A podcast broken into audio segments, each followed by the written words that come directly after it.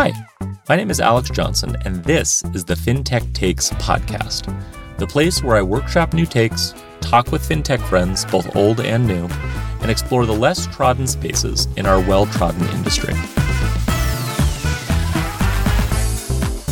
Hello, and welcome back to FinTech Recap. My name is Alex Johnson. I am the creator of the FinTech Takes newsletter.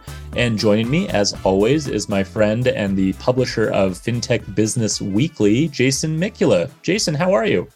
I am doing pretty well. It's solidly fall here in the Netherlands, which I have to say I'm pretty happy about. Uh, coming back here after about 10 days in Guadalajara, where it was uh, quite hot I'm pretty happy to be home.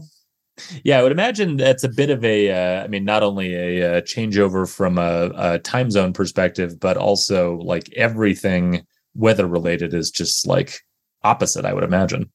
Weather related, food related, uh, language related, just yes, opposites all around. Well, if you don't um, follow Jason on Twitter, I don't know why you wouldn't, but uh, he does a uh, wonderful food not fintech hashtag for uh, whenever he visits Mexico and is eating delicious food. So um, if you need recommendations or are just sort of looking for an Instagram like uh, sort of FOMO experience of following along, every time he posts a meal, I get really jealous.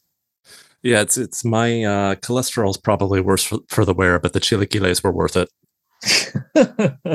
well, you know what? Um, if you avoid these things, you won't live longer. It'll just feel like it. So, um, well, well, well done on that front. Um, Thank you. Okay, well, we're gonna we're gonna jump in, um, and as always, we're gonna bounce around a few topics that we saw from the the last month or so. Before we do that, I will say that uh, we are actually approaching at the end of this month, uh, Jason and I's one year anniversary for doing this podcast, uh, which we started uh, by doing live from Money 2020 last year. And uh, we are doing a reunion show live from Money 2020 this year. So we are on the schedule. We will be recording live. If you're at the event, you can actually come sit and watch us podcast live, which I think would be kind of a strange experience, but maybe it's something you'd be interested in. So um, please do that if you're around. And certainly Jason and I will be very busy and running around at Money 2020 and would love to see you in person as well. Absolutely. Uh, so yeah, definitely say hi if you see us. Uh, and with that, should we get into the stories? Yeah, you go first.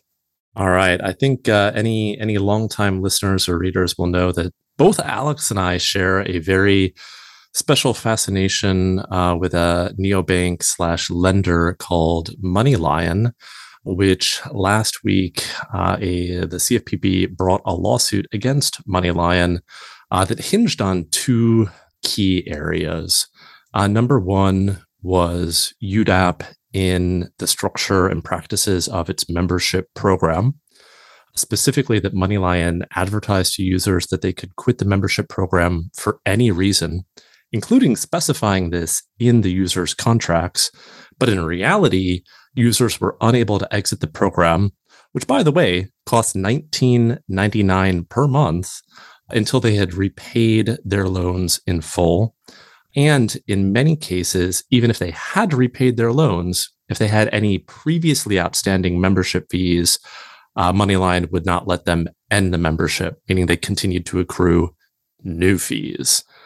The sort of second bucket of allegations in the CFPB suit center around the Military Lending Act, the MLA, uh, which is a somewhat like esoteric piece of legislation designed to protect members of the military from certain aspects of consumer credit, consumer finance. CFPB found that the interest and membership fee combined exceeded the 36% quote unquote military APR cap, which is a slightly different way of calculating APR, which we'll probably get into that is uh, a provision of the MLA, as well as a couple of other components around requiring mandatory arbitration uh, and certain disclosures that are required by the MLA.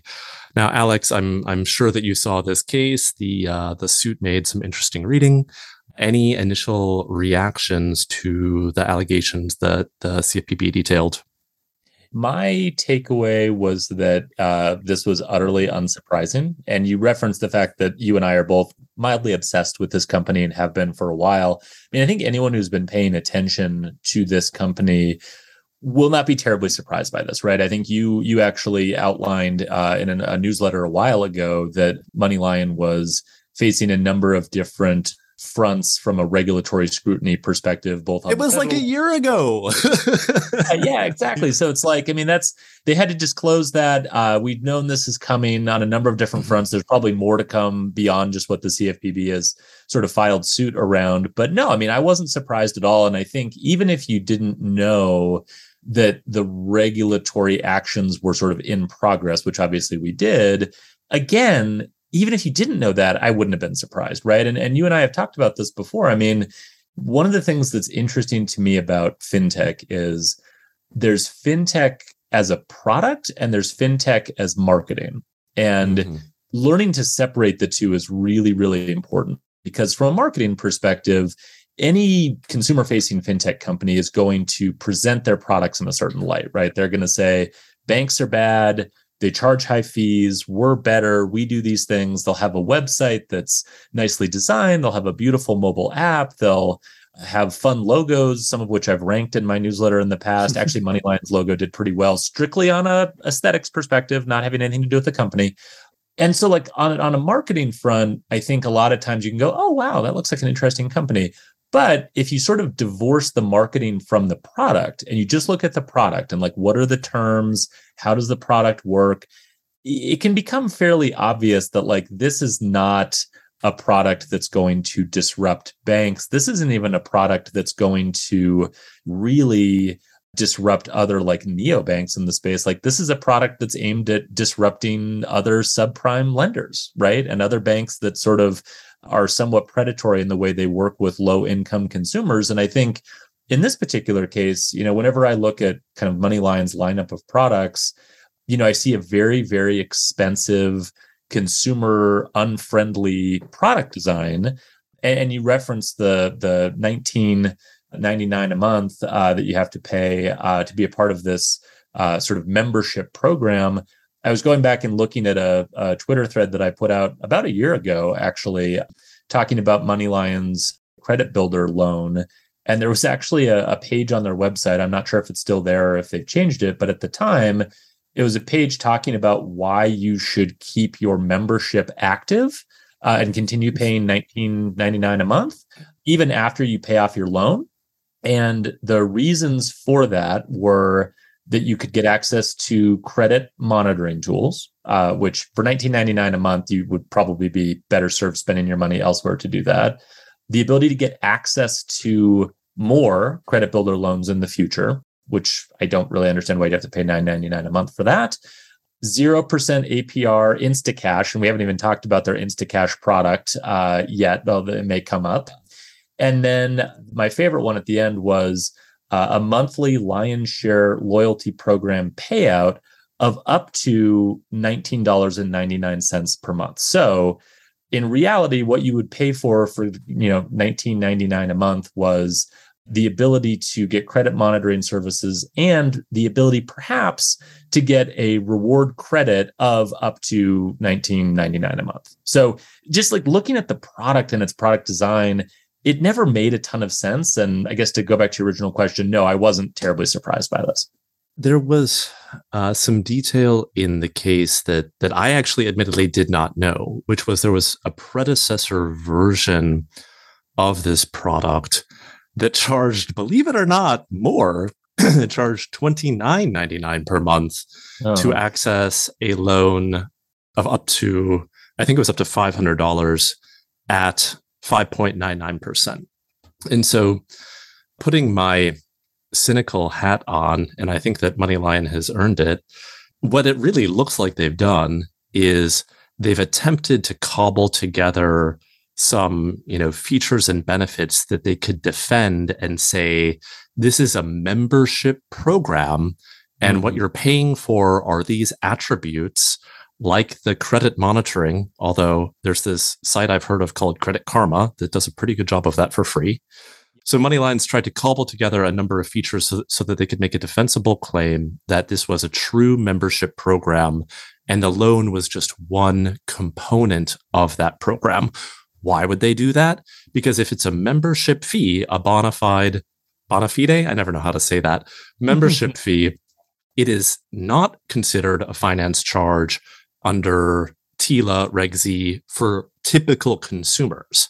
And mm. that seems to be why the CFPB brought this case as a Military Lending Act violation, because the MLA is very clear that participation fees explicitly are included in the military APR calculation. And the CFPB has jurisdiction to enforce that 36% APR cap. In regular world, you know, non-military lending act world, the mm-hmm. CFPB doesn't actually specifically have a cause of action based on interest rate alone. That would be a state usury issue. And so it's an easier case for the CFPB to bring under the MLA versus saying an average consumer was harmed by the structure of this program. There is a case you could make there, but it would be harder because you'd have to argue, you know, this entire membership thing is a ruse and it's just disguising what is in fact a finance charge. So really that really feels like what MoneyLion was probably doing here, but you know the you know the nature of bringing a case, you want to marshal your best evidence and present it in the most straightforward way possible. And that seems to be what the CFPB did here by making this argument under the MLA. You know, the UDAP component about basically making it very difficult for users to cancel their membership, that was for all consumers. That was not specific to those protected by the MLA, which is active duty service members and their dependents. Well, and you had a funny uh, analogy in your newsletter. Can you share that one that you used for the the UDAP portion of it? Uh, it's you know I feel like you had to be alive at a very specific time. I guess in like the pre the pre streaming you know universe. But I think many of the the listeners probably remember Columbia House, and I guess at some point Columbia House and BMG, which both kind of ran similar music subscription mail order music subscription clubs. I think they merged. But basically, like the most notorious example I can remember of, you know, luring folks into signing up for something that they may not have understood had a, you know, a recurring component that if you did not opt out of, um, negative option billing is sort of like the technical term that mm-hmm. you would mm-hmm. just keep receiving CDs or maybe vinyl or eight tracks or tapes, depending on how old you are, in the mail until you reached them to cancel it.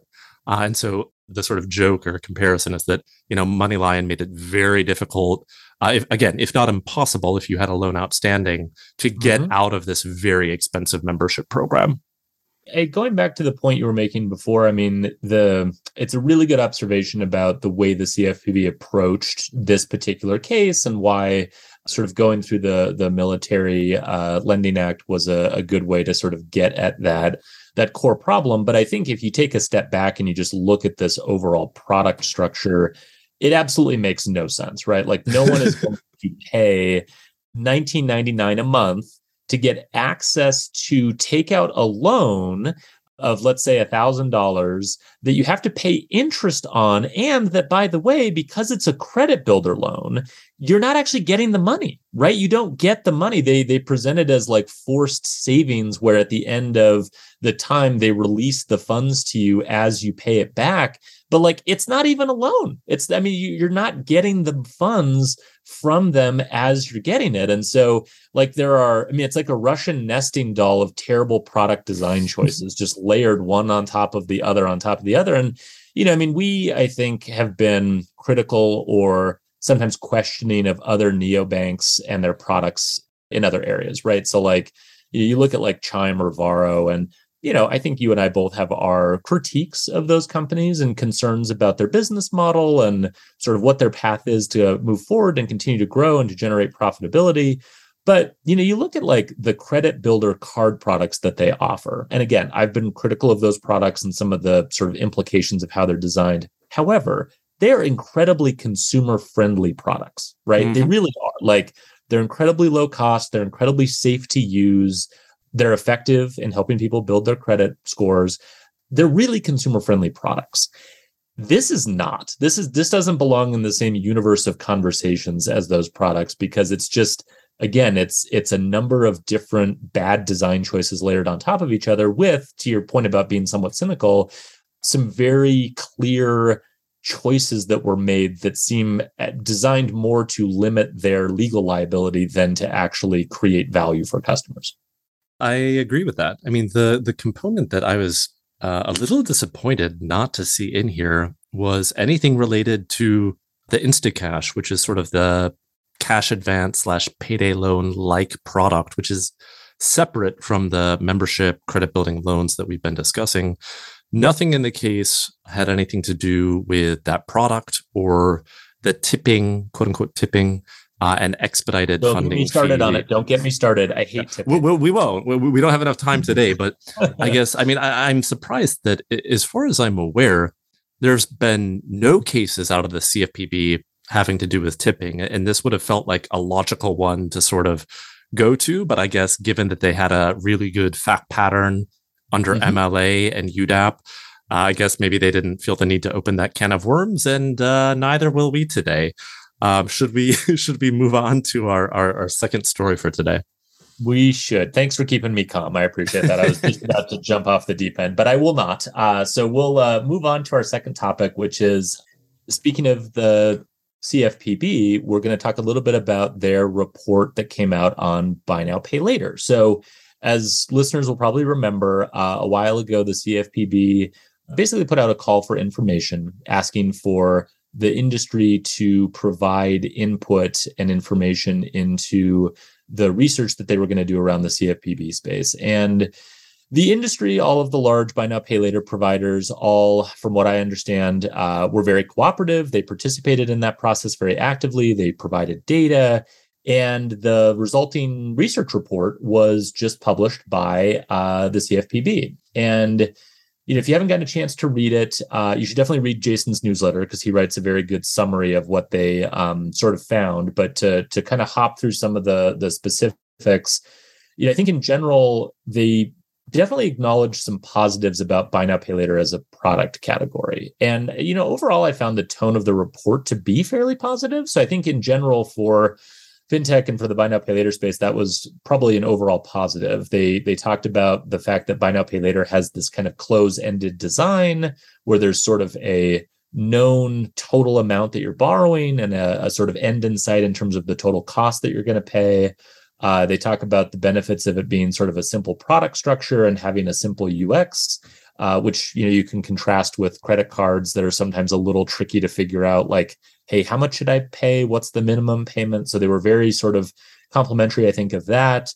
And then also the benefits of it being sort of widely available and being a more sort of accessible credit product for the masses than credit cards sometimes are. That said, it wouldn't be a report from the CFPB if they didn't also point out some of the potential risks associated with it. So they talked about the stacking of CF of uh, buy now pay later loans by consumers. So getting a loan from Klarna, a loan from a loan from Afterpay, uh, maybe multiple loans from those providers and stacking them up together in a way that might sort of be somewhat uh, difficult for the consumer to keep track of or even have an ability to understand what their total sort of amount owed is. Talked about sort of the the underwriting and kind of credit scoring component to all of buy now pay later. So obviously it's widely available in the industry, but it's also one that traditionally has not been furnished to the bureaus from a data perspective. And so doesn't necessarily help you build your credit. What are some of the concerns for consumers around that? Also, as it relates to credit cards, it doesn't come with the same sort of consumer protections uh, that credit cards uh, are built in with. And so, you know, again, if consumers are using it to shop online and are thinking of it in the same terms that they think of credit cards with, that's not necessarily true they dinged the industry, I think, a bit on consistent consumer disclosures. And then there's this sort of broader concern, which I think under Chopra's, you know, agency has been something they've looked at across the board, which is just the concern around data harvesting and sort of big tech making its way into financial services and using consumers' data in ways that are maybe inappropriate. Some concrete stats from the report uh, they found that 15.5% of users had five or more buy now, pay later loans during Q4 of 2021. So that kind of goes to that sort of stacking issue. 4% had 10 or more buy now, pay later loans, which is, even though 4% is a relatively small number, that's still kind of shocking to me. And then they found that overall, just from a market dynamic perspective, uh, the margins that buy now pay later providers are getting from merchants are starting to compress, which is something that I think we've all seen coming just based on the amount of competition in the space and the fact that merchants I think are getting a little smarter about it. And then charge-offs on buy now pay later loans are rising. And again, that's something we've seen some burblings of based on some data that's been shared. But the CFPB report, I think, makes it pretty clear that that's trending in a somewhat concerning direction. And as the sort of overall macro environment maybe worsens a bit, that's something that seems likely to uh, continue. So, Jason, uh, I know you read the report with a fine tooth comb and obviously did a great summary of it. What were some of your big takeaways?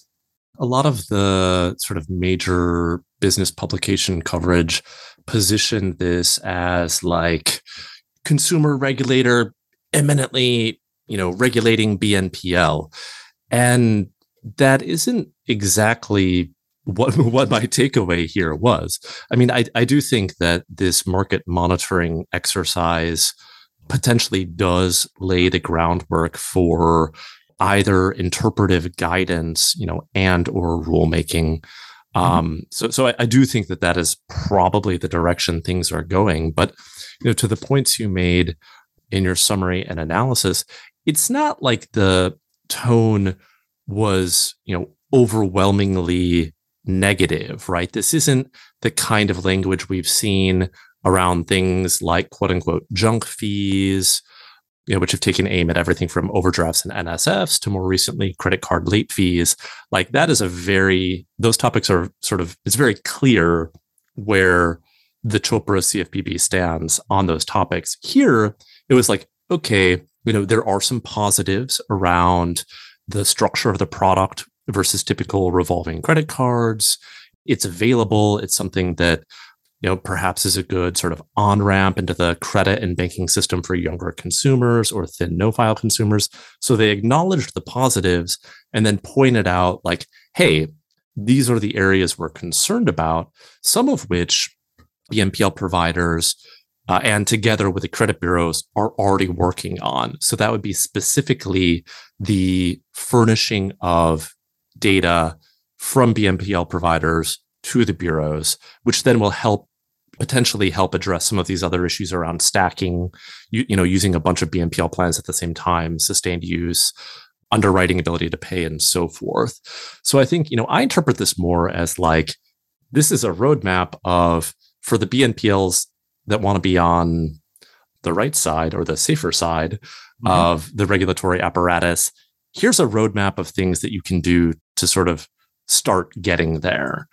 Yeah, so I, I don't view this as like an overwhelmingly critical or negative critique of the product category or of the industry.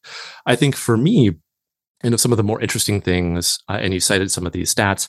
You know, prior to this report, you know, really our main source of visibility into what was happening in this product segment was limited to companies that offer it that are publicly traded and file disclosures or you know the european companies that that tend to have stronger disclosure requirements even if they're private so right. for me the, the, some of the components that were the most interesting were the specific uh, stats around margin compression which is driven not only from the merchant side that you mentioned in competition, but also as these companies continue to try to grow market share, increasingly they're doing that by offering BNPL financing outside of merchants that they contract with.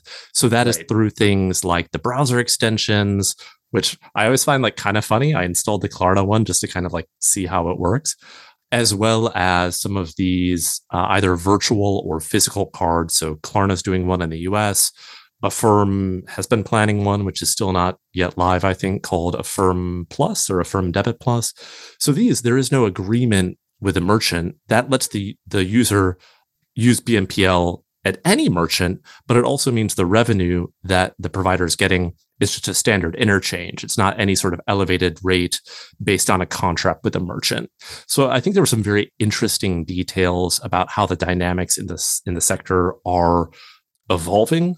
But but my read on it was not you know overwhelmingly like CFPB is going to come and you know regulate this this product out of existence. I, I really don't think that's the case at all overall, I mean, this probably isn't how the uh, bureau would put it, but like it seemed much like an endorsement of the product category, and then concerns about how that category evolves over time. Right to your point, I mean, they definitely pointed out areas around, and we see this like from regulators in Europe too, right? Like concerns about affordability, concerns about how you're doing underwriting, how you're going to present prevent consumers from sort of taking on more debt than they can afford.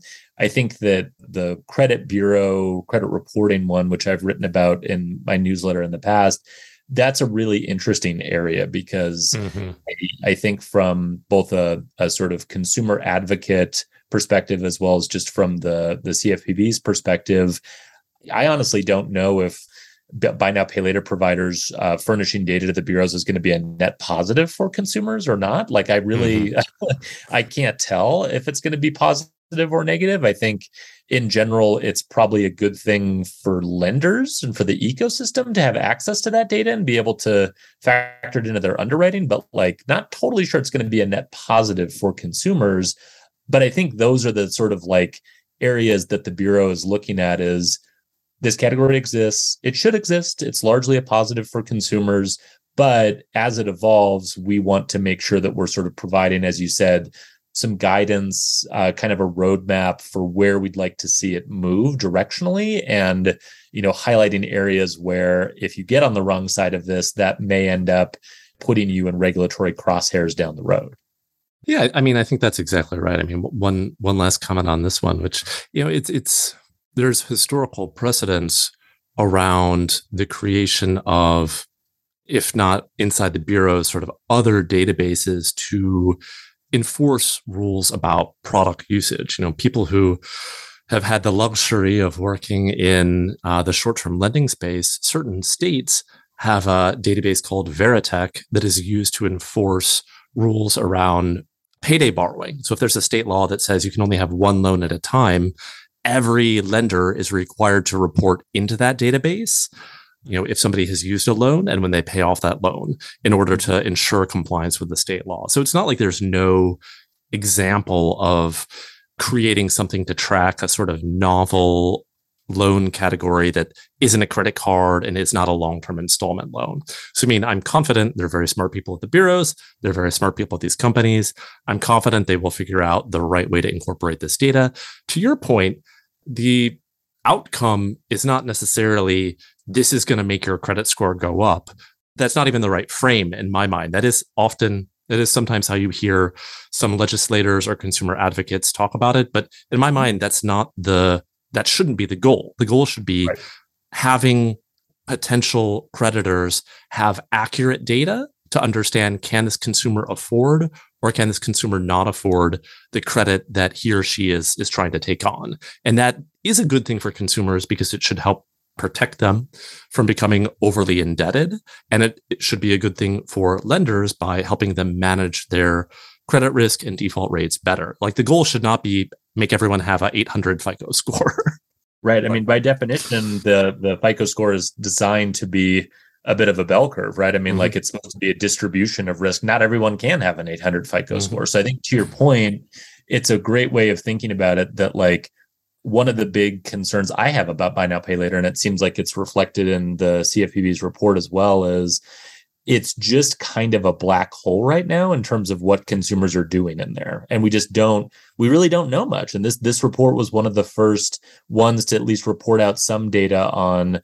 performance on margin compression on some of those things. But to your point a lot of these companies are still private or you know they're only reporting certain data in their quarterly earnings reports. And we just don't have a real good granular view into the performance of these products. But um, the more of that that gets shared, the more of it that gets reported back through the bureaus, I think the better idea we're going to have of the overall risks this presents to consumers. And I, I think the point you made, and then we can move on to the next one, is a really good one, which is that like this is just a different product, right? And I think that was the thing I was most encouraged by from the CFPB's report overall is that they seem to understand like this is not an installment loan. This is not a credit card. This is something new. And we should evaluate that new thing on its merits and talk about what its sort of distinct advantages and disadvantages are. And, you know, on the whole, I think the Bureau did that pretty well.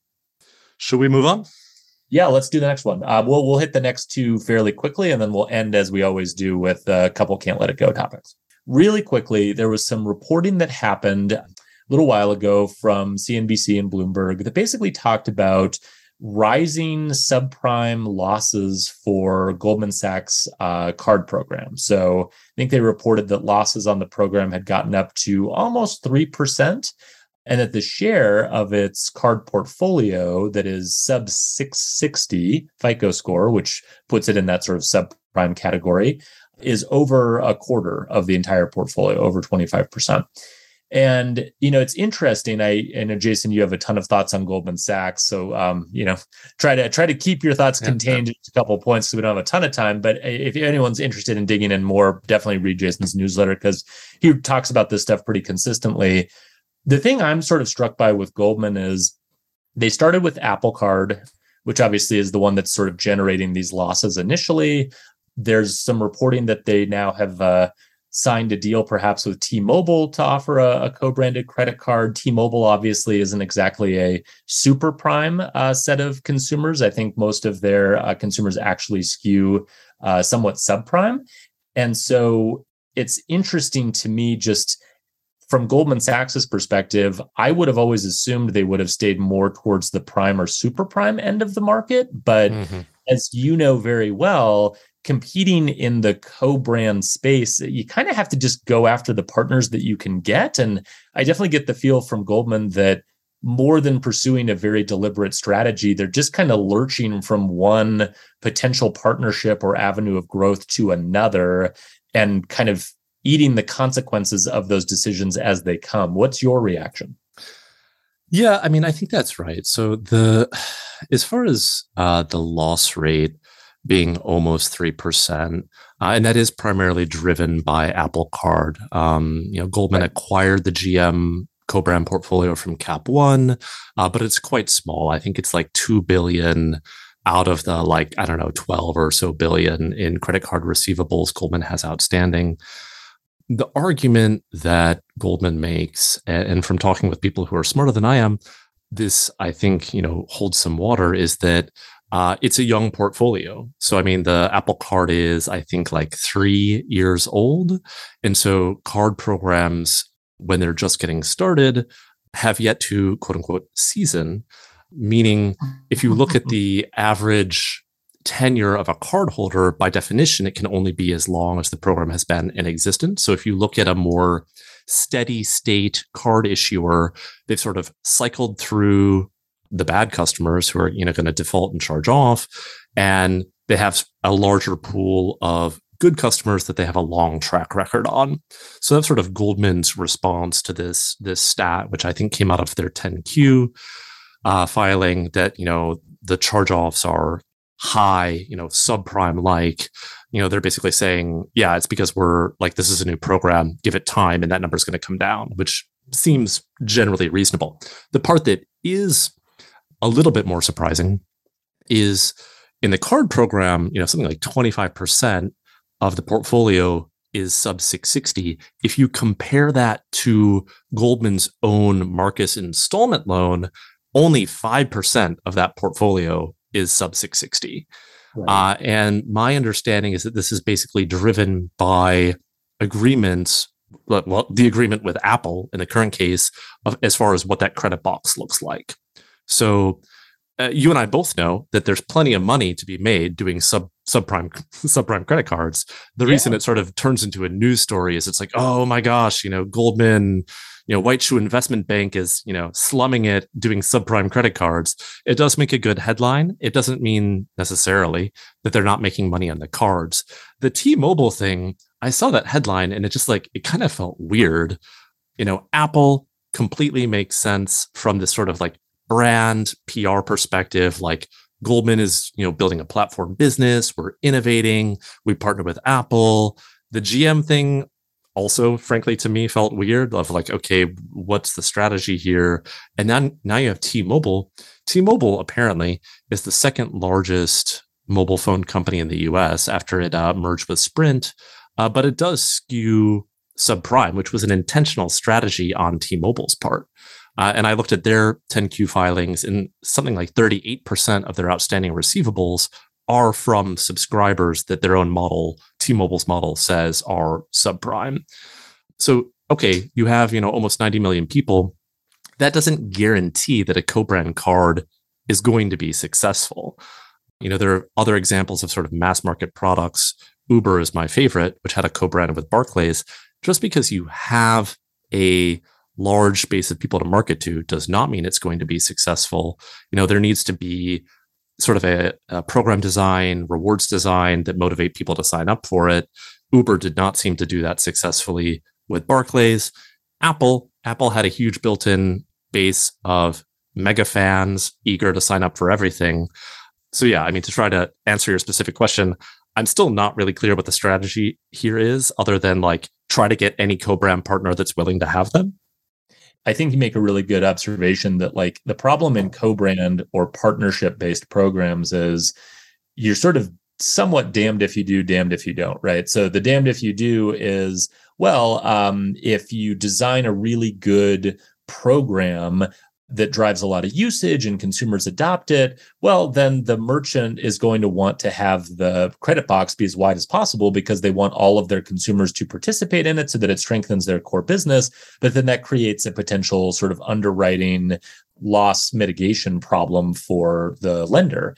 If you're damned if you don't. That's the Uber problem, which is, well, we signed up this big merchant, we did all the integrations, we built the platform, we got the program in place, but they never really cared about pushing it into the market. And, you know, we're safe from a credit perspective, but we've never really cranked the growth at all. And we're not seeing any receivables or any transactions. And so it is this really strange business where you have to sort of end up in that Goldilocks zone where you're really active, you've created a good program, it's driving a lot of growth, but you're also aligned with the merchant so that you're not driving too much bad consumer activity through the program and driving losses to a point where it comes back on you. So striking that balance as a lender directly is hard enough. And to your point, you have to go through seasoning, you have to sort of learn the business over time.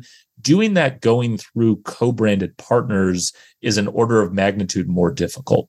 Mm-hmm. So, Walmart is preparing to launch its quote unquote checking account. Now, people who've been following the story closely know that this isn't exactly new news. Walmart uh, launched a sort of fintech venture that is majority owned by Walmart, but like it's kind of a separate thing. Uh, it was briefly called Hazel, and actually Ribbit Capital is also a minority investor shareholder in that project. That entity acquired uh, a neobank called One or One Finance, uh, which partners with Coastal Community on a sort of like classic debit card neobank product. Uh, it also acquired the earned wage access platform Even. Uh, I believe is Even Responsible Finance. There's more than one company called Even. And some of the narrative I've seen in the press is like, you know, Wall Street, watch out, like Walmart's coming to banking. I'm kind of curious, you know, Alex, your point of view, is this actually a threat to establishment banks? Your, you know, your sort of Chase and Wells Fargo's of the world. I mean, what is what is Walmart's strategy here? Walmart's been in this space for a long time, right? They've they've tried to get a bank charter in the past. They um, have offered a variety of different financial services products. Uh, they tried to spearhead uh, MCX, the Merchant Exchange, which was a an epic failure, the likes of which you really don't see that often in any industry. And you know, I mean, whenever Walmart gets involved in these things, the sort of mainstream press story is a combination of two things. One, Walmart has incredible reach and scale, as we know. So the sort of disruptive potential of Walmart is is very large, uh, similar to an Amazon or Apple or whoever else. And then also, and this is what drove them to do the merchant customer exchange and um, sort of try to circumvent the card networks.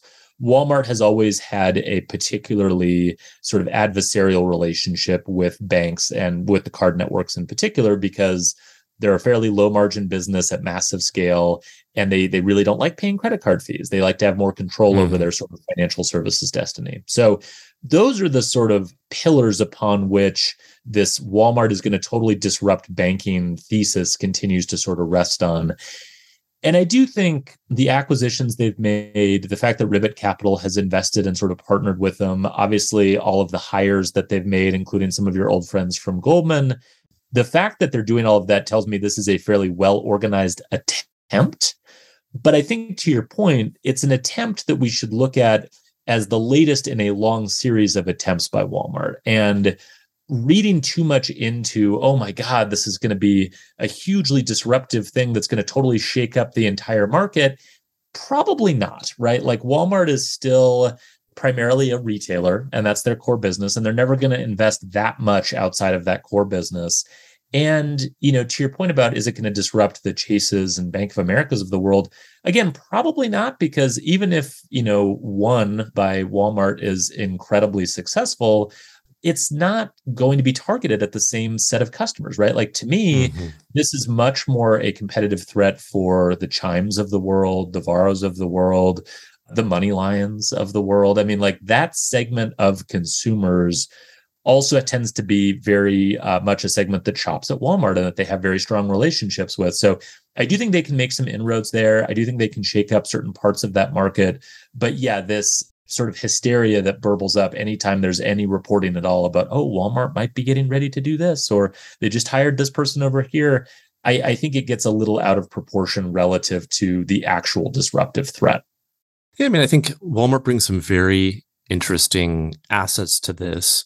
Um, specifically, obviously, uh, its physical footprint, which I think is like 5,000 ish stores in the United States. You know, it has a history of serving as a distribution point for Green Dot, uh, as well as Bluebird, which at some point was like an Amex prepaid card. It also has its Walmart Plus uh, which is its uh, Amazon Prime like subscription. If you look at one's website today, I think it already messages, you know, cash back when you use your debit card at Walmart. So you can see some of the pieces here. But I mean, I think, you know, based on what we know now, I think your analysis is probably right that, you know, it's not competing with a person who's using their Chase Sapphire Reserve or their Amex at Walmart is competing for the person who's using their green dot, their chime, their Varo card at Walmart. And in that sense, I think it could be successful at capturing that customer. Now, does this become a meaningful line item to Walmart? Historically, their financial services plays haven't really been about generating revenue in and of themselves, but rather, you know, letting a consumer cash a check so they can go spend the money in the store or you know, allowing a user to do remittance from the US to Mexico, where the person picking up that money will probably spend money in the store. So it's more of a corollary flywheel type thing and not necessarily intended to be a standalone, hugely profitable business. I'm skeptical that, you know, this is going to be any different. It might work as get people to spend more money in Walmart, but the actual business unit at this point, with the examples we have, the Monzos and Chimes and Varos, it, I struggle to see how it's going to be a significant line item in the behemoth that is Walmart. I guess we can, you know, leave it there if you want to tell me what you can't let go of this month. Yeah, yeah. Uh, let's end with the can't let goes. Uh, for me, it's um, crypto, as almost always is the case, um, and in particular, I was sort of casting about for the right one for our podcast today, and it was just announced this morning that um, the SEC has leveled a fine of about 1.3 million dollars uh, against Kim Kardashian for uh, an advertisement that she did for a cryptocurrency. I believe she did it on Instagram. Uh, the cryptocurrency she was promoting was Ethereum Max which is just as shitty a shitcoin as you might imagine based on that name. And, you know, it's pretty interesting. Uh, she was paid $250,000 for this one post to promote it, uh, which is obviously a lot of money. Although, for Kim Kardashian, and given the number of different options she has for brand partners, it seems a little weird that she would do it for $250,000. And certainly paying a $1.3 million fine sort of washes out that. And it's it's really interesting. I, I went back and looked up the actual ad, and I'm just going to read the ad because I, I can't not. Uh, it says, "Are you guys into crypto?" Four exclamation points, and then it says, "This is not financial advice, but sharing what my friends just told me about the Ethereum Max token." A few minutes ago, Ethereum Max burned 400 trillion tokens, literally 50% of their admin wallet, giving back to the entire Emax community. And then a whole set of hashtags at the bottom encouraging people to um, join the Emax community. And I got to say, I mean, obviously the CFPB, I think, or I'm sorry, the SEC had a pretty strong uh, case as to maybe this not being a good uh, piece of investment advice that she was providing, even though she said it was not financial advice. But the thing that jumps out to me more than anything is a few minutes ago, Ethereum Max burned 400 trillion tokens. There is absolutely no way that her many followers have any idea what that means or why it's significant. And I, I'm just continually blown away by in crypto, the worst parts of that ecosystem basically taking sort of technical jargon or complexity like what does burning tokens mean? Is 400 trillion a lot? It seems like a lot. Taking that sort of complexity and packaging it into a way that sounds compelling and intriguing and like a good opportunity for consumers when in fact, that doesn't mean anything and is in no way evidence of this being a good investment. And it just, I don't know, strikes me as yet another example of sort of that core challenge with this ecosystem, which is when you assume that numbers always go up and to the right and that I don't understand this market, but there are lots of other smart people who seem to know what this jargon means that can make for a very dangerous combination. And I'm glad, honestly, that the SEC, even though it's been a while since Ethereum Max sort of burned itself out, is at least getting in here and saying, no, this type of behavior is unacceptable. With that, my uh, can't let it go. There was a very great episode of the New York Times daily podcast recently about pandemic era fraud. In that episode, it mentioned how widespread and brazen various schemes were uh, that one individual in California actually made a rap video about defrauding the EDD, which is like the California uh, department that handles unemployment, including in the video, like flashing envelopes of the prepaid cards that he received in the mail, which is how oh. California disperses unemployment benefits. So, I mean, if you have an extra like three or so minutes, uh, I think if you search for uh, EDD rap video on YouTube, you'll probably find it. And uh, it, it definitely, I don't know, gave me a, a, a chuckle that it was that easy and people were that unafraid of being caught that there's a rap video about uh, unemployment fraud. Well, it's still up on YouTube. Oh yeah, no, I watched it like last week. that is that is absolutely wild. Um, okay, well, we will leave it there. Um, Jason, thank you so much as always. And uh, thank you to all of our listeners. We will be back for a special Money 2020 edition of FinTech Recap. Um, and until then, thank you, sir. Yes, can't wait. See you at Money 2020. Thanks for listening to this episode of FinTech Takes. If you want to hear even more insights into the past, present, and future of FinTech, be sure to check out the FinTech Factor, the podcast series where I try to figure out how FinTech companies can build sustainable differentiation in this golden age of FinTech infrastructure.